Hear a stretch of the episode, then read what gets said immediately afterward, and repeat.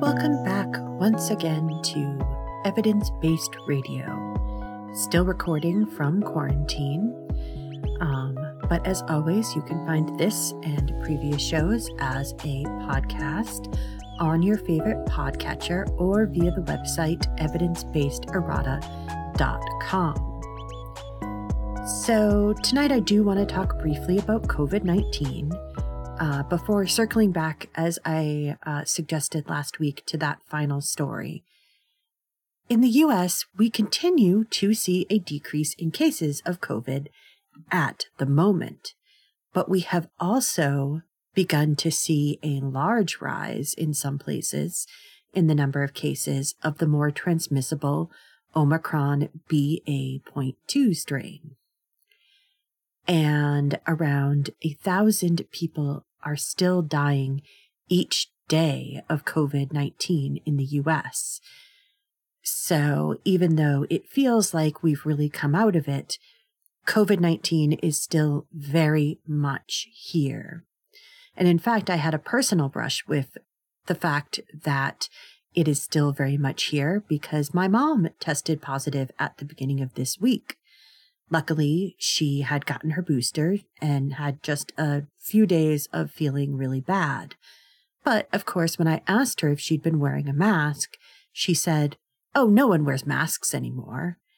And that just made me feel very frustrated, especially since, you know, my mom is not necessarily a young woman, young in heart, certainly. Um, she is still someone who really likes to go out and do things uh, I definitely get my extroversion from her. Um, and so I don't think she should be blamed for that. Obviously, the CDC has specifically relaxed its guidelines for mask wearing. And so this is why a new variant with even more infectivity than the already highly infective original version of Omicron is such a worry. So it's supposed to be, I believe, 30 to 40% more infective than um, earlier strains. And so if you have someone who has this strain, the chances are that they can distribute it to around 10 people. And so that's a big number. And that's how you get huge spikes relatively quickly. And so I stand by my analogy that uh, having relaxed all of the um, restrictions at this point is very much like stopping your antibiotics when you feel better rather than finishing the full dose.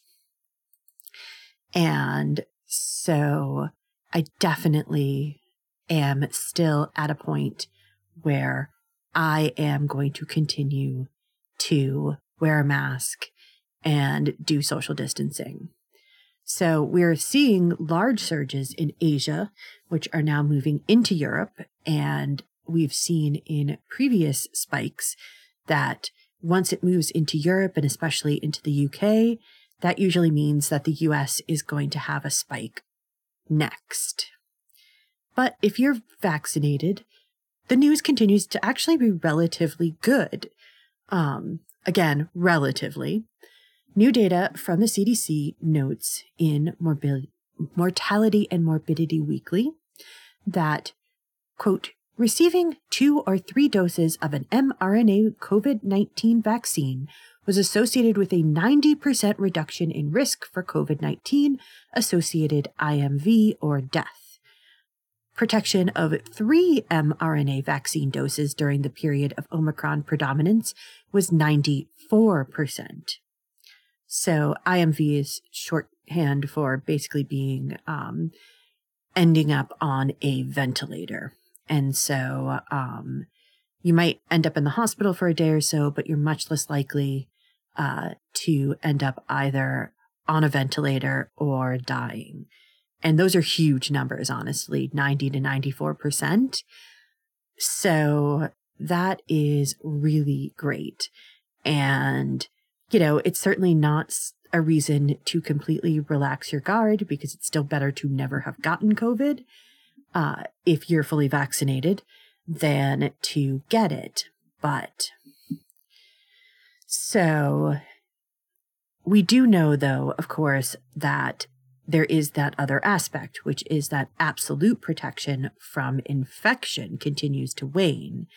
But luckily, this ability to protect us from the worst of the disease seems to be really holding steady, especially after um, the first booster. So, again, my advice remains the same.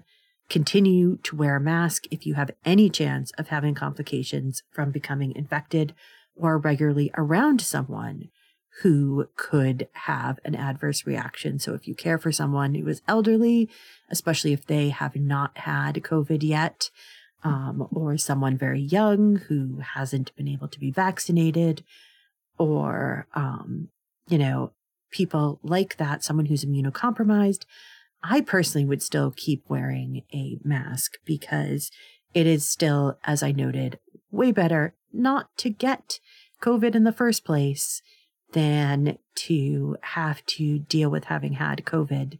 Even if it is mild, it can still potentially have long term effects. And we've talked about some of those.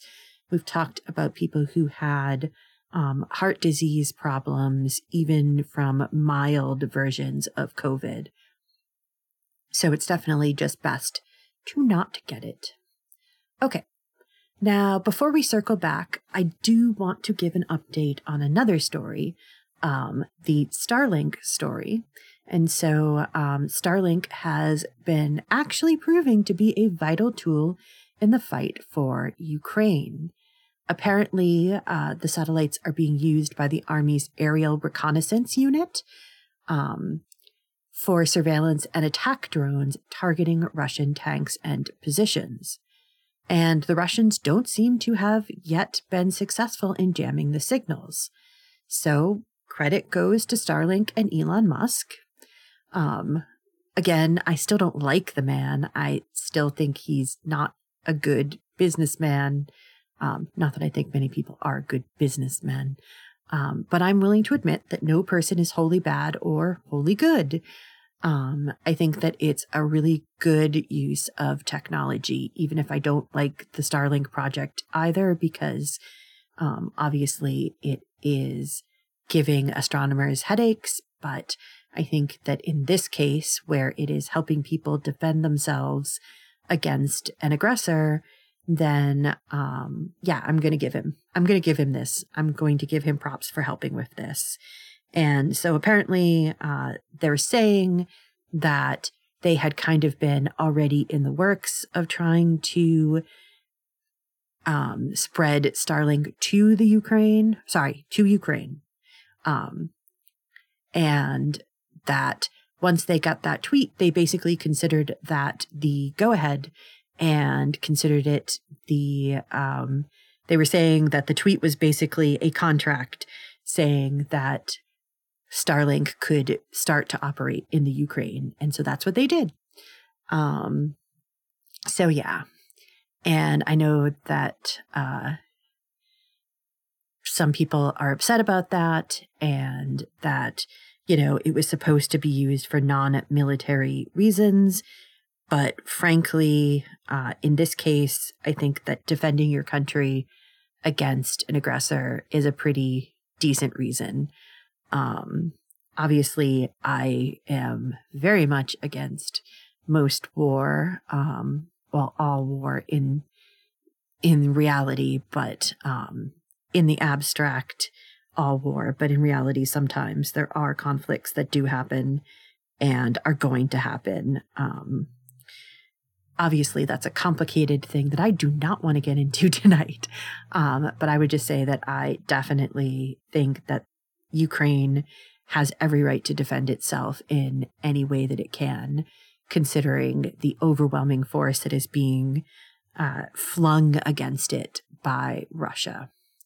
Okay, so let's move away from that tangled web um, and circle back, as I said. Uh, so last week I did run out of time and I wanted to give this story a bit more because I think it's important both to talk about the limitations of AI, but also our obsession with trying to apply AI and machine learning to things that are traditionally the purview of humans. So, again, last week we talked about how MIT's technology, MIT Technology Reviews podcast, In Machines We Trust, which I think is uh, very interesting, and I should probably try and listen to some of it. Uh, and see what it's like because that does sound uh, like something I'd be interested in. Uh, it tested two AI powered job interview softwares and found that they do not live up to the hype from their advertisement. Two systems were tested Curious Thing and My Interview.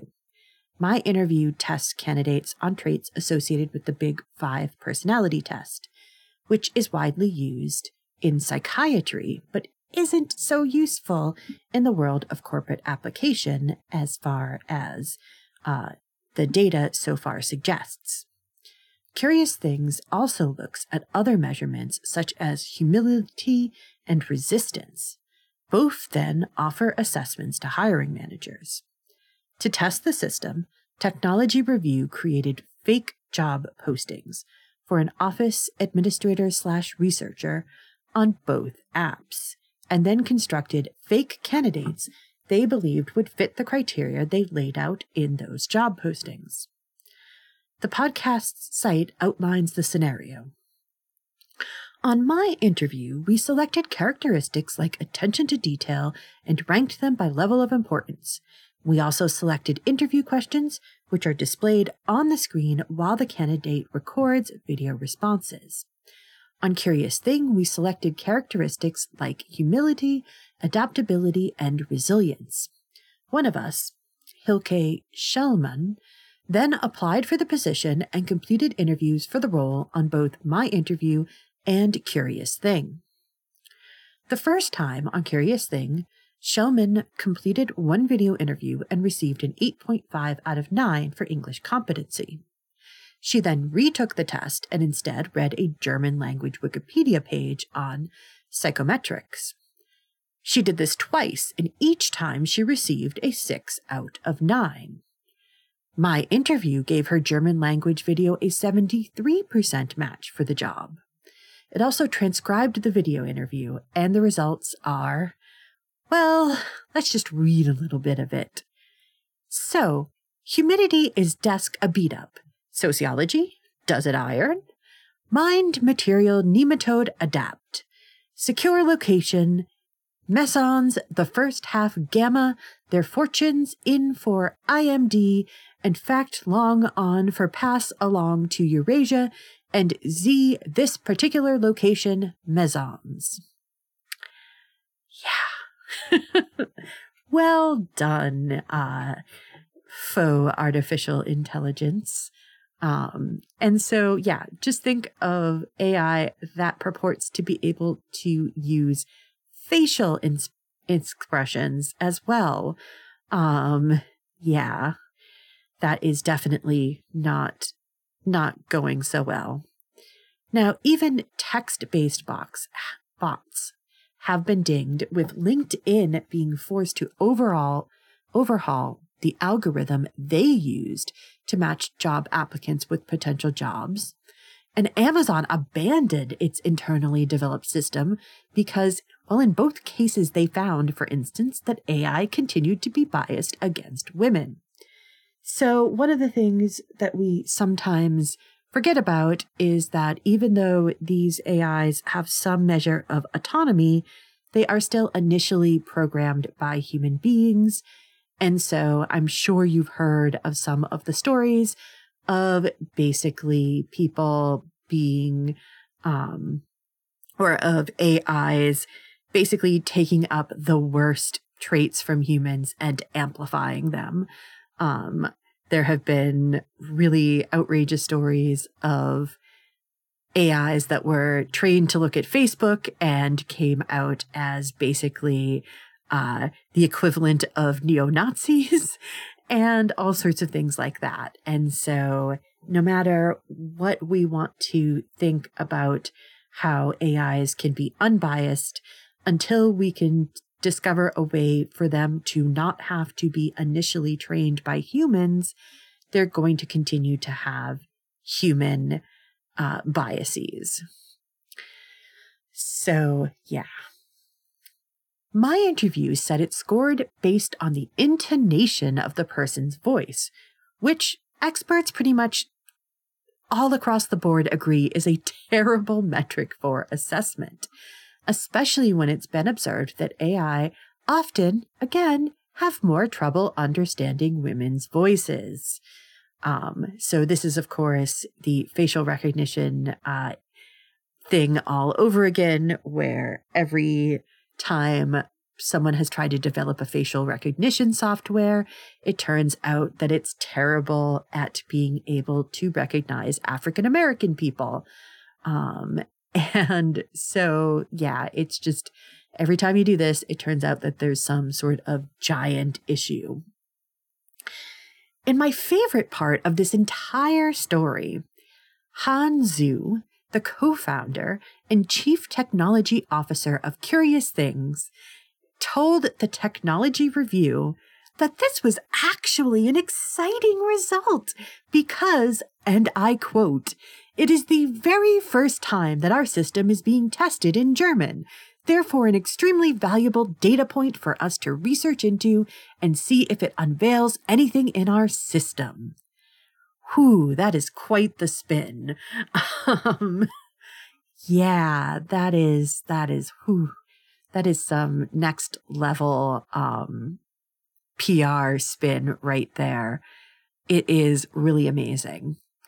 Uh, so again, long story short, is this is not the uh, terrifying sci-fi future. Um, I definitely don't think we need to fear the AI apocalypse anytime soon. Um, and so, yeah, I think that it's really fine for everyone to take a deep breath and uh, realize that technology continues to uh, get better and better, but also continues to have a lot of very basic and very um, telling issues with its um, ability to do things that humans traditionally have done.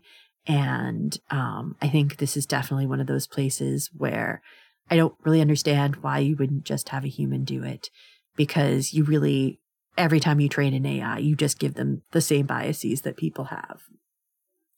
I think what's been proven to work is, for instance, to do um, blind readings of um, application things, things like that. So to strip the name and any kind of um, gender uh, markers from applications and to uh, do potentially uh, text interviews or um, email interviews where the person um, can not necessarily know what uh, sex or and or race the person is. I think there's lots that can be done there to help um, decrease bias, but um, I'm not sure that AI is the way to do it. All right, and so uh, this is actually tangentially related to another thing that I would like to once again briefly talk about. Um, and so this is the human desire to find solutions without a problem. um, and that is something that is always fascinating to me um, as someone who is not a, uh, you know, I don't consider myself a technologist. Um, I'm very pro science, I'm pro technology, but I think that technology uh, should have a purpose. And um, I feel like that's a bit of a naive uh, statement these days. Um, but yeah. And so one of the places where I see this writ very large is in the realm of cryptocurrency and NFTs. Now, again, I am by no means a Luddite. Uh, I enjoy technology. I, you know, have an iPhone. I, um, you know, have a smart TV now. Um, and, you know, it's lovely. But But when you combine technology with unfettered capitalism, nothing good can come of it as far as I'm concerned. And so, um, I just want to talk about this once and then hopefully we can ignore it again. But um, I feel like I really should talk about the blockchain because um, it's a thing at the moment. And so the blockchain is a technology that has sold a lot of people on its utility without actually truly having any utility, honestly. In my opinion, obviously, it is, in essence, a very sophisticated version of vaporware. The entire economy of NFTs, smart contracts, and cryptocurrency is basically a house of cards that relies on continually bringing new people in at the bottom, which is, of course, like, well, a pyramid with a few wealthy people at the top and a lot of people who are hoping to get rich quick on the bottom. Now, again, I don't want to spend a lot of time moralizing on this. Everyone involved is at least somewhat culpable, uh, given the huge amount of fraud and what are called rug pulls, where basically a project is started and then a bunch of people buy NFTs, and then the people who sold those NFTs simply take all of that money and cash out. leaving people with useless NFTs or even more useless NFTs, I should say. Um, so many of those have already been perpetrated in this space that I find it increasingly hard to feel sympathy for those who are still trying to cash in. And of course, everyone should know that the game is up when people like, or institutions like Goldman Sachs and the uh, sort of Silicon Valley vulture capitalists or venture capitalists uh, get involved. And so at that point, you know that it is no longer the sort of libertarian Wild West dream that people had. It is now going to just become something that gets folded into the greater um, market system, which is deeply, deeply corrupt, but this is not the way to solve it. Um, so yeah, if you still think that this is a good idea, I, I don't know what to say to you. Um, and I hope that you're also already aware of the vast amount of energy and processing power that is being devoted to this exercise in sheer unadulterated capitalistic orgies. I actually heard a funny thing on a YouTube vi- video earlier uh, yesterday that made me have some hope, though. Um, so apparently there were a ton of commercials at the Super Bowl for various kinds of cryptocurrency and NFT projects. Um, God, I haven't watched football in years. Not because I'm I'm against it. I you know I actually used to watch it when I was younger. It's just I don't watch sports anymore. Um, anyways, that's a tangent. And so the person noted that uh, one of the things that struck them was that, you know, there are no commercials for fiat currency because, well, fiat currency doesn't need to convince you that it's worth anything, which is, of course, not strictly true. the whole fiat part of the fiat currency is about the fact that it has value because the country says it does. Um, and of course, this is supposed to be something that the blockchain doesn't do, that you're supposed to have actual value based on something. Um, like I said, I, I personally feel like the blockchain is a lot of vaporware, um, especially when you learn things like the fact that uh, most of what is claimed to be hosted on the blockchain is not actually hosted on the blockchain because of the energy um, issues and just the sheer amount of um, basically uh, storage space you would need in order to do that. And so, yeah, it's it's very it's a very weird idea that I hope is going to, you know, I hope the bubble is going to pop soon. Um, I feel bad for the people who are going to lose money because of that, especially since some of them are ordinary people who just got caught up in the hype and were susceptible to con men's ideas about, you know, how they could get rich.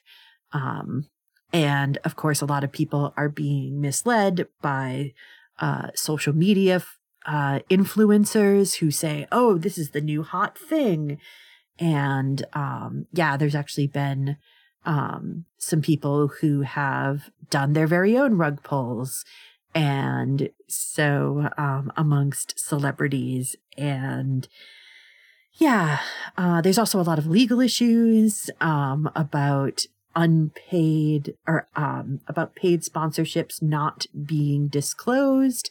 So it really is a bit of Wild West right now. And um, yeah, I am really hoping that this bubble uh, goes away soon and we can go back to something a little less um, terrifyingly volatile.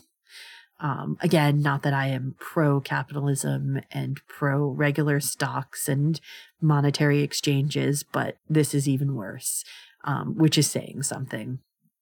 Um, and so I'm hoping that cryptocurrency will also, uh, as that cryptocurrency as well as COVID 19 will both eventually become a thing that is barely a blip in our collective consciousness and are basically, we're looking at them in our rear view window. Um, and obviously, I also hope that these things become true sooner rather than later. Um, I'm really excited. I just uh, got a message from a friend who I haven't talked to in like a year and a half because my ability to reach out to people during COVID just collapsed. And I'm super excited to be able to uh, meet up with them again. And I would like to do more of that. I would like to go back to my normal life, but I just don't feel like I can yet. Um, and so, yeah. Okay. This is not, despite my frequent detours, actually a show about economics. Um, I am not an economist. Uh, I'm also not a scientist, but I feel much more comfortable in the realm of science. Um, it's a lot less, uh, I mean, that, that's saying something when you feel a lot more confident in the realm of science uh, where lots of things are happening all the time and lots of counterintuitive things happen, um, rather than in economics, which is technically billed as something that's very like straightforward for the most part and rational. And I just, I don't see it. um, so yes, this is a science show. And uh, so I did want to balance talking about the sort of downsides of AI with a story about a um, good way to uh, use a neural network program in order to actually model and uh, probe the way in which the human mind does actually work. So we will talk about that uh, when we get back from our regularly scheduled break. So please do stay tuned. You are listening to evidence based Radio. Outbreaks of whooping cough or pertussis are happening across the United States. This serious respiratory disease can be deadly for babies. By getting the whooping cough vaccine called Tdap during the third trimester of each pregnancy, women can pass antibodies to their babies to help protect them until they're old enough to receive their own vaccine. Learn more at cdc.gov/pertussis/pregnant. That's pertussis P E R T U S S I S. Table of Contents is a weekly music program that assembles an assortment of songs and sounds of many genres, and which may entail literally taking a random collection of musical sources off the shelf and giving them a turn on the table or spin in the CD or tape player. Each week presenting shows which can at times be organized and orderly, and at other times perhaps be not as much so, yet never dull. Tune in Friday nights, 10 p.m. till midnight on WXOJ LP, Northampton 103.3 FM. There are everyday actions to help prevent the spread of respiratory diseases. Wash your hands.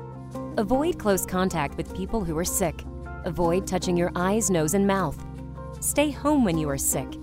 Cover your cough or sneeze clean and disinfect frequently touched objects with household cleaning spray.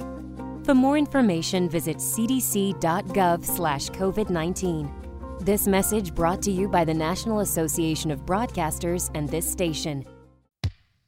Hey, this is Wendy, host of Valley Free Radio's Subculture Music Program, featuring new wave, post punk, indie, and electronic music from the 70s to today. Join me every Friday night from 8 to 10 p.m. here on WXOJ or stream it live from your favorite listening device at valleyfreeradio.org.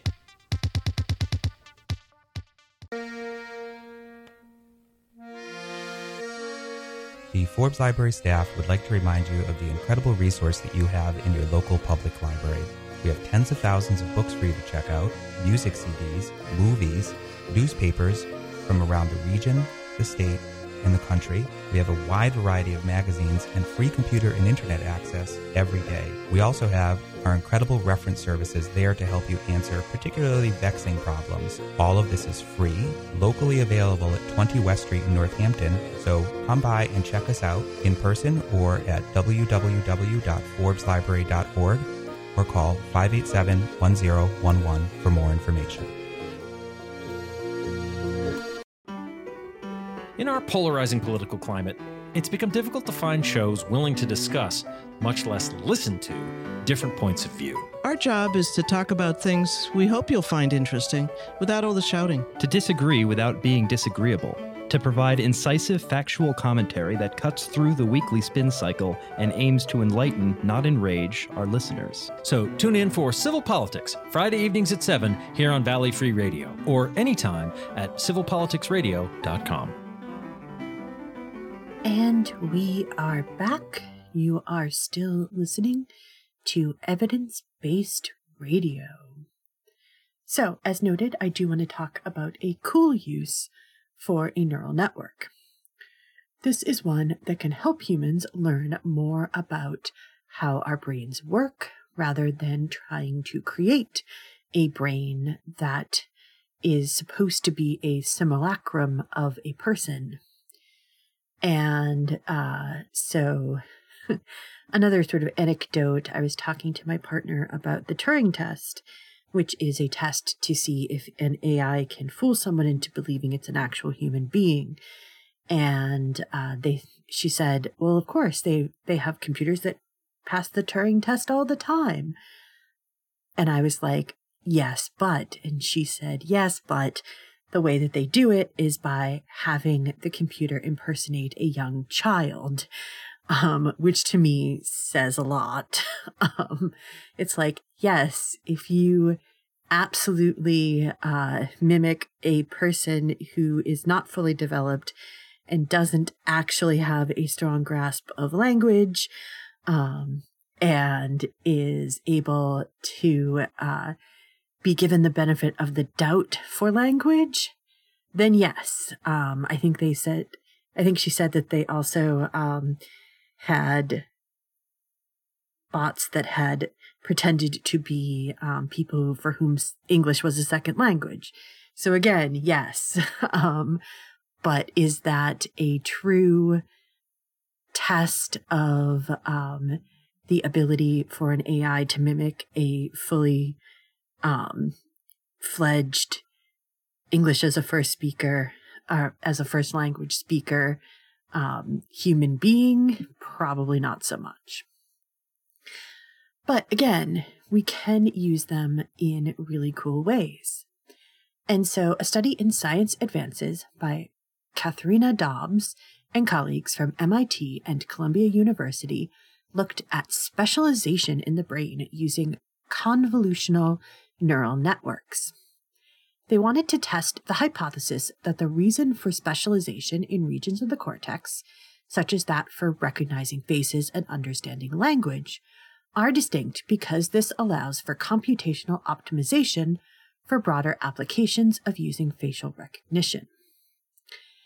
It actually used to be quite a contra- controversial uh, it used to be quite controversial to suggest that the brain had specific regions responsible for specific tasks. But today we know that there are many quote unquote centers in the brain that are responsible for specific human functions and which, if damaged, can lead to permanent impairment of function. Though, because our brain is pretty spiffy, it can also sometimes rewire other bits of the brain to take on that specialization. Now, there are several hypotheses for this specialization, including evolutionary selection pressure, which allows for easy addition of modules and problem solving. So basically, if you have a bunch of different places in the brain that do different things, it's easier to tack another one on um, that can do something new. Another suggests that functional specialization corresponds to mental selective modulation.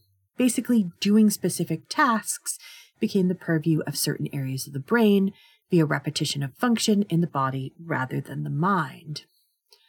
A third is that you need specialist areas rather than areas that have general utility, a sort of jack of all trades but master of none, uh, which is what Dobs et al. tested in their work. Um, so basically, if you just have a jack of all trades, it can't do the kind of really fine specialization that our brains are able to do. So the team took two VGG16 neural networks, one with facial recognition, recognition training and the other generic object training. They found that each worked well for their given task, but poorly for the opposite task. In order to test if this was just a function of the initial specialization, the team then trained a third network on both facial recognition and object categorization. They then found that this network performed well at both tasks.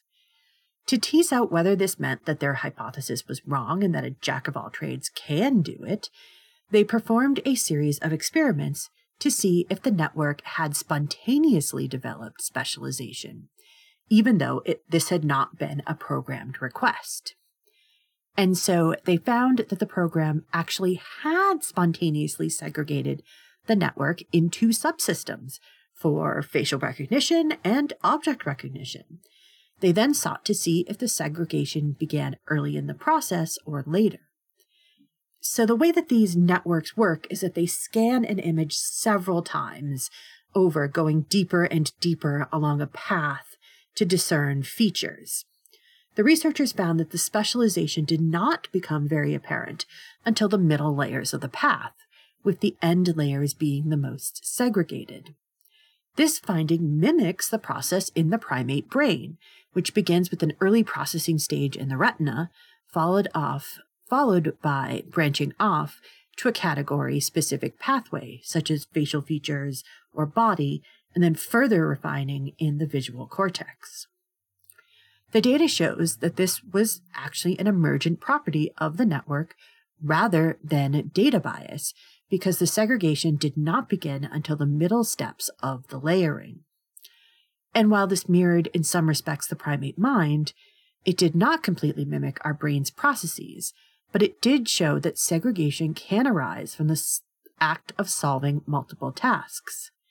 So that's really cool. Um, basically, it turns out that if you give something that's supposed to work like a human brain a task like this, it will do basically what the human brain does, which is that it will create segmented areas that are responsible for the different kinds of visualization.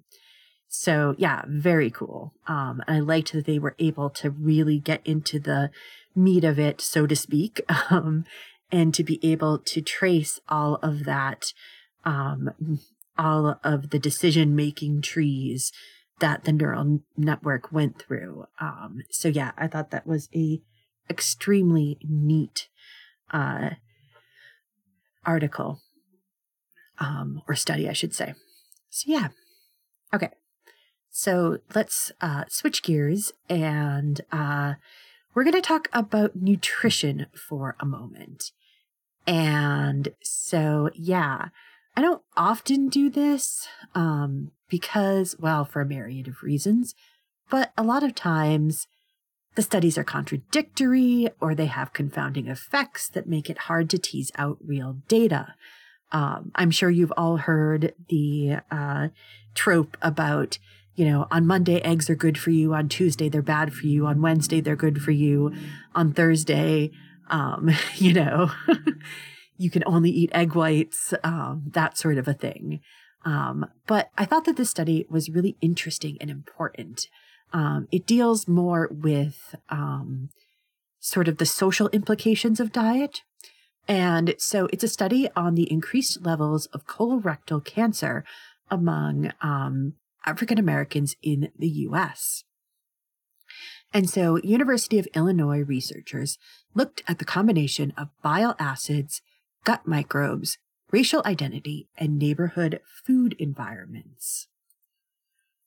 Our review leverages important foundational research to investigate microbial mechanisms of cancer health disparities related to barriers in the food environment, said Patricia Wolf, postdoctoral researcher in the Department of Animal Sciences and the Cancer Education and Career Development Program at U of I, and first author of the paper published in mSystems. Bile acids in the gut help with digestion of fats, cholesterols, and some vitamins. Microbes in the gut metabolize these acids into new versions called secondary bile acids. Some of these are neutral or may even be beneficial, but some can cause inflammation of DNA, uh, cause inflammation or DNA damage, which can lead to cancer. Now, researchers still aren't 100% sure of how the balance can tip towards cancer, but a big indicator is consuming what is called a quote unquote Western style diet, high in fat, things like that. But the majority of Americans eat this way. So, why then are African Americans so vulnerable? Wolf and her team believes the issue is tied to food deserts. On average, Black African American individuals live more than a mile further from full service supermarkets than non Hispanic white individuals.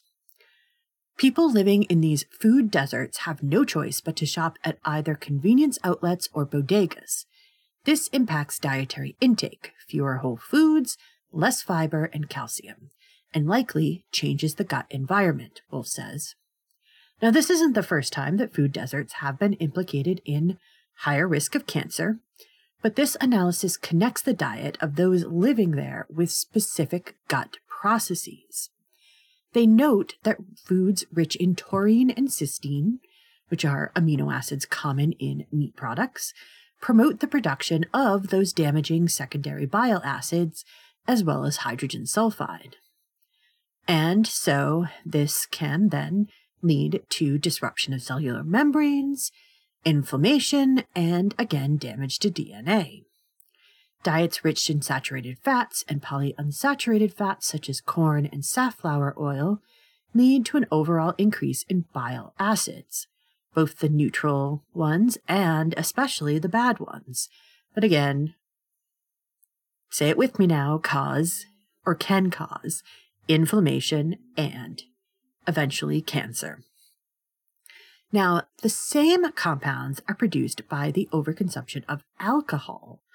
And they note that food desert areas are often filled uh, with fast food restaurants and, well, liquor stores. And to add sort of insult to injury, healthy foods, such as those containing fiber and calcium, actually decrease the bioavailability of secondary bile acids and thus offer a layer of protection. So, those with a healthier diet are adding protection while not necessarily creating more damage, which is kind of a twofold increase in protection. There is overwhelming evidence those most susceptible to colorectal cancer disparities have inequitable access to high quality food driven by racist housing policies and predatory marketing strategies.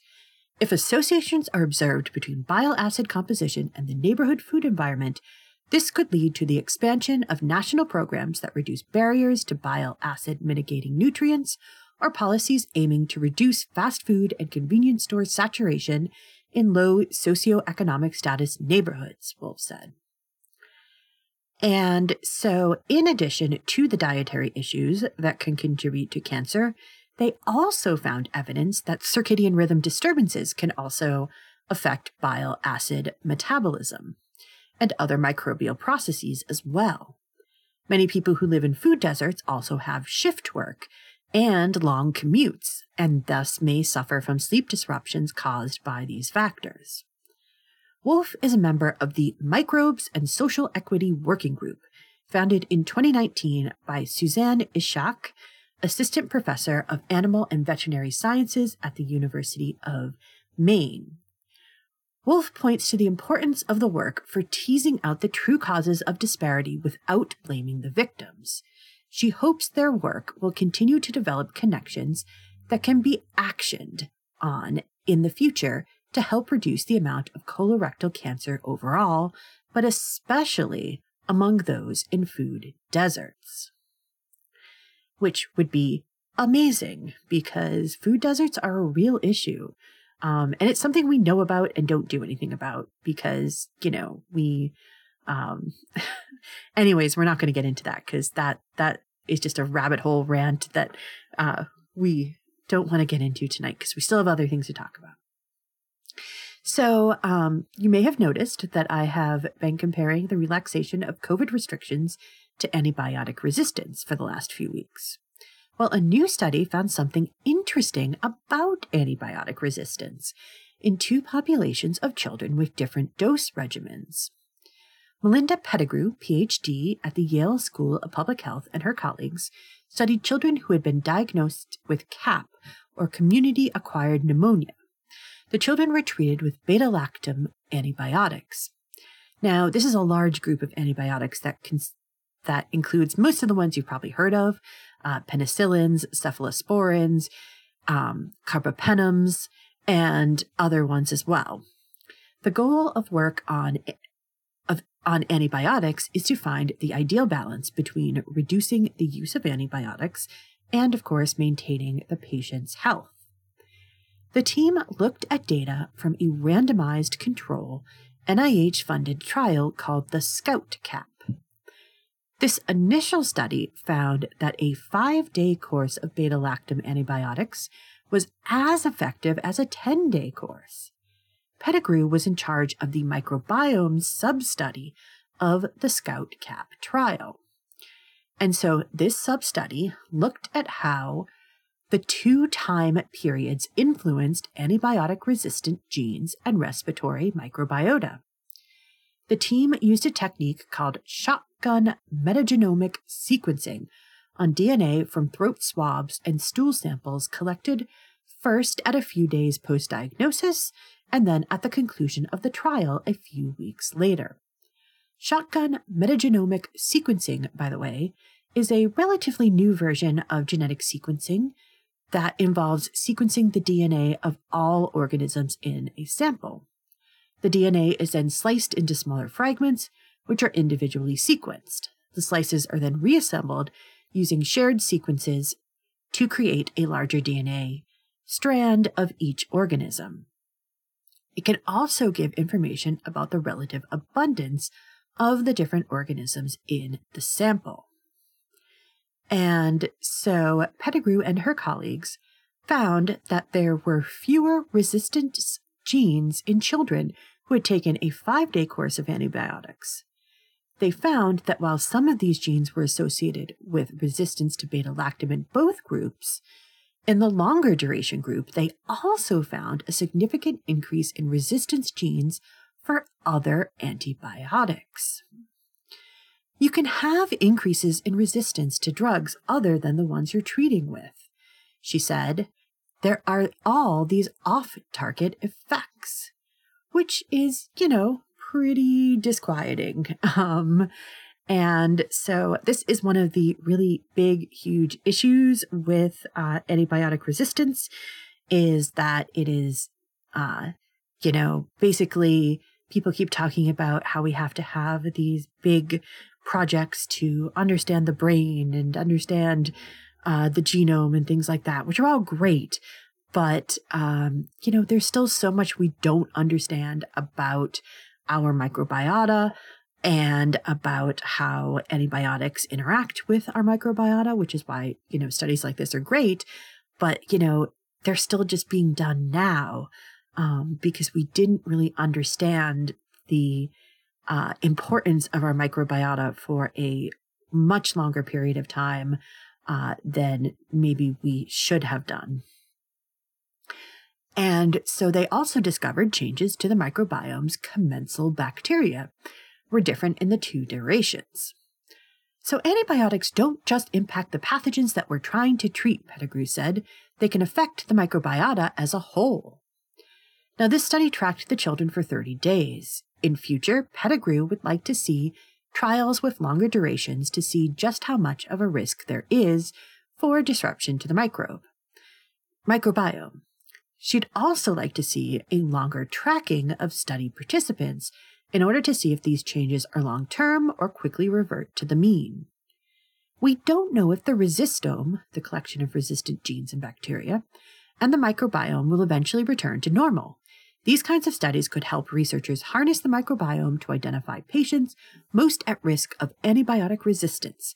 If future investigations support these findings, these techniques could someday aid the FDA in determining drug safety profiles and establishing optimal treatment durations.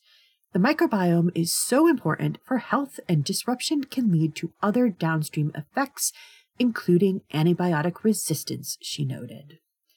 Which is, of course, a very big deal and something that I have spent a lot of time worrying about and thinking about more, I think, than some scientists some days. Um, no, it's not true. Um, you know, microbiologists are definitely um, interested in antibiotic resistance, um, especially medical uh, microbiologists.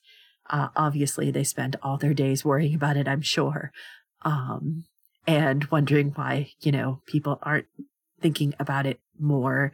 Um, more at the forefront of their uh, their brains um you know i think of harkening back to earlier i think of all of the um, ridiculous amount of money being traded back and forth on the blockchain and how that money could be used to, you know, for instance, uh, fund research into antibiotic resistance.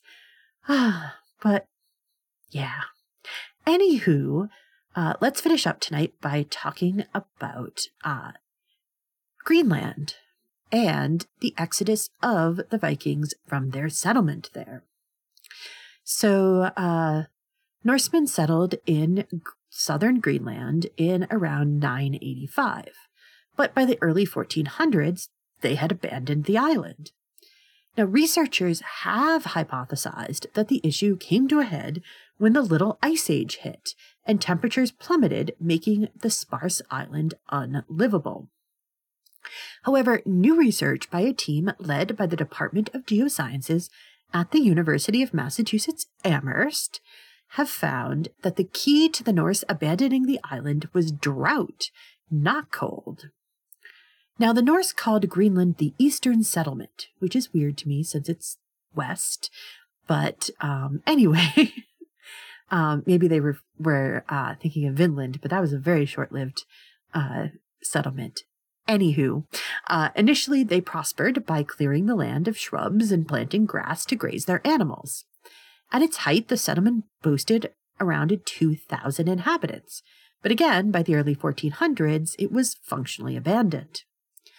Raymond Bradley, University Distinguished Professor of Geosciences at UMass Amherst, notes that before this study, there was no data from the actual site of the Viking settlements, and that's a problem. It turns out that the ice cores used in previous studies had come from a site that was over 600 miles away and over a mile higher in elevation. Whew, that is um, something. uh, not quite sure what, but but something. Um, you know, that kind of difference makes a well difference. When Bradley and his team actually went to Greenland and began taking cores at Lake 578, adjacent to a Norse farm and close to a larger settlement, they found a different story. The team studied and took samples at the site for three years. Nobody had actually studied this location before, said Boyang Zhao, the study's lead author who conducted this research for his PhD in geosciences at UMass Amherst and is now a postdoctoral research associate at Brown.